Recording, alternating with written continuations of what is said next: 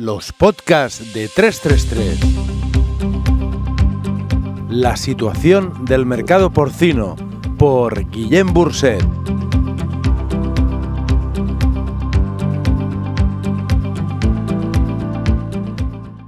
Grave crisis en Centro Europa.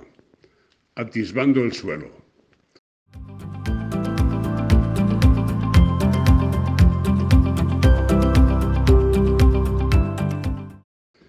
En el momento de redactar este texto, creemos que lo más relevante que está aconteciendo en Europa es la profunda crisis sistémica y estructural, por lo que parece, que afecta a la producción porcina alemana y a las de sus países vecinos, Países Bajos y Bélgica fundamentalmente, colateralmente también a Dinamarca.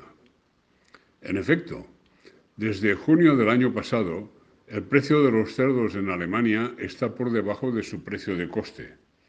Para colmo, en lo que llevamos de año, el precio del alimento se ha puesto por las nubes. Añadamos, además, que en los mataderos y salas de espiece alemanes existe un problema grave de falta de mano de obra, aparentemente irresoluble por el momento. Y tendremos la correcta perspectiva sobre la seriedad de la crisis. El precio alemán en vivo ahora mismo equivale a 0,97 euros por kilo. La situación financiera de los ganaderos es insostenible y el gobierno alemán ya ha tomado cartas en el asunto. Algunas grandes cadenas de distribución han anunciado que priorizarán la compra de carne 100% germano-alemana. Nos consta que esta iniciativa restrictiva del comercio dentro de la Unión Europea, en oposición clara a los principios fundamentales del mercado común europeo, libre circulación de bienes, entre otras cosas, está ya afectando y mediatizando el comercio. Se quiera o no sé, o no, se trata de la introducción o imposición de un veto comercial, un veto con todas las de la ley. Algunos grandes mataderos españoles ya se están preguntando dónde colocarán sus solomillos. He aquí un buen tema de trabajo para las organizaciones sectoriales españolas y autoridades competentes. Hace años, Francia se sacó de la chistera la calificación VPF, vianda de, de porc francesa, carne de cerdo francesa, que con mayor o menor fortuna ha conseguido abrirse camino hasta hoy.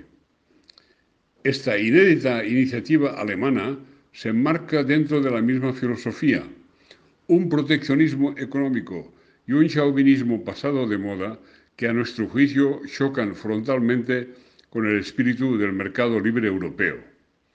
Pensábamos que el proteccionismo era un concepto medieval, pero ya se ve que no es así habrá que estar atentos a la evolución de los acontecimientos. Esperemos que los mecanismos de los que dispone la Unión Europea para supervisar y controlar las conductas de los Estados miembros actúen y estén ojo a visor. Nada sucede por casualidad. En España hemos asistido en septiembre a la continuación de las bajadas. Bajadas con desgana, bajadas contenidas, bajadas insuficientes, pero bajadas con más entidad que en agosto.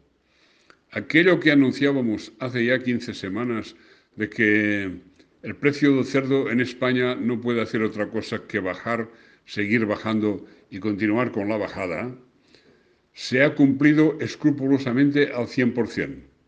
Son ya 15 semanas consecutivas de baja. Los diferenciales con Europa persisten pero sobre este hecho profundizaremos en el próximo comentario. Pongamos en valor que el precio español está por debajo del precio de coste solo desde hace pocas semanas. Por muy eficientes que sean los materos españoles, no es posible permanecer ajenos a la realidad del mercado dentro de la Unión Europea. Finaliza septiembre con los cerdos más pesados de la historia en las mismas semanas y con sacrificios récord que a duras penas absorben la más que numerosa oferta del vivo. La carne sigue vendiéndose con gran dificultad. Cabe esperar que en octubre alcancemos, por fin, el suelo de estos descensos en cascada.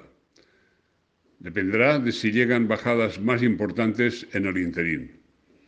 Recordemos que sin China como destino, los mataderos están obligados a buscar mercados alternativos y esta tarea no está resultando nada fácil. Todos los esfuerzos se dedican a ello, ampliar horizontes en la exportación. Pensamos que cuando el precio llegue a su límite inferior, quizás 1,02 euros, podrían concatenarse varias circunstancias tendentes a atenuar la crisis o a ayudar a superarla. Es muy posible que los precios atractivos provoquen compras que podrían ser masivas, especulativas. También es posible que China renueve parcialmente su actividad importadora. Los precios baratos no la dejarán indiferente. El paso del tiempo también habrá ayudado en la búsqueda de nuevos mercados. Nada es descartable. Es esperable, asimismo, que los efectos restrictivos al comercio provocados por el COVID vayan a la baja. El conjunto de este cóctel podría permitirnos ver la luz al final del túnel. Idealmente, la cuestión estribaría en construir un puente entre final de octubre y el preambiente primaveral. En una u otra forma, el mercado europeo debería recuperar para entonces la estabilidad que le es propia. Seguramente a costa de sacrificar decenas y decenas de miles de madres. En ausencia de China, la única solución es reducir la cabaña. Y la reducción tendrá lugar más drásticamente donde mayores han sido las pérdidas de los ganaderos. Esperemos que octubre nos aclare alguna de las incógnitas que flotan en el aire. Según el gran Aristóteles, la esperanza es el sueño del hombre despierto. Aferrémonos a ella.